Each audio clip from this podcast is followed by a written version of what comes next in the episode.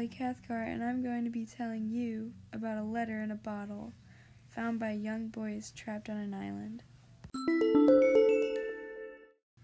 A few young boys were in a plane crash onto an island. They struggled to find faith in getting found.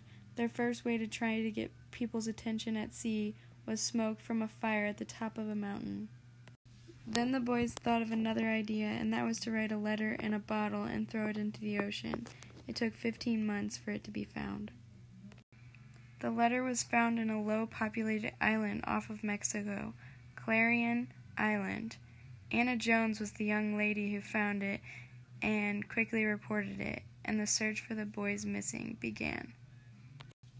Ralph was who wrote the letter, and he had wrote that he was stuck on the island and needed help. At this point, everyone is looking for a sign of life on a deserted island. After one whole week of searching, the boys were found and rescued. This story is based off of the book The Lord of the Flies. Thank you for listening to my story, A Letter in a Bottle. I'm Ellie Cathcart.